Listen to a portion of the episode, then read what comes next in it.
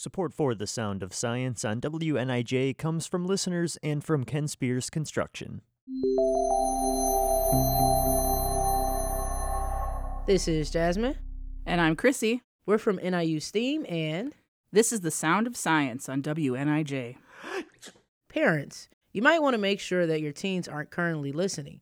We don't want to make the morning routine harder. How many times have you heard her said, put a coat on, you're going to get sick?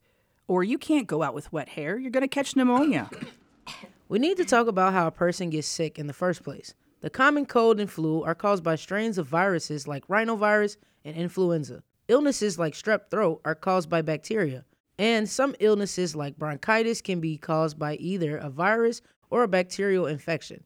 The virus or bacteria enters the host body, takes over the host's cells, and uses them to manufacture more of the invader genetic material so that the illness can continue to spread.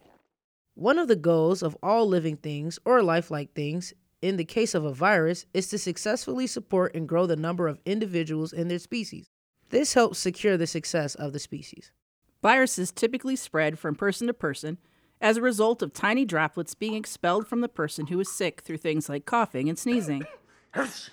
A person who is well may contract the illness by touching their nose, mouth, or eyes after touching a contaminated surface. Bacterial illnesses are passed the same way. A person must encounter a virus or bacteria to become sick, so to say you get sick from the cold is a misconception. However, being out in the cold can keep your immune system from working at optimal levels. This doesn't guarantee that you will get sick if you spend time out in the cold.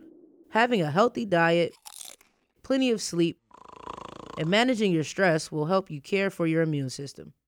You've been listening to The Sound of Science on WNIJ, where you learn something new every day.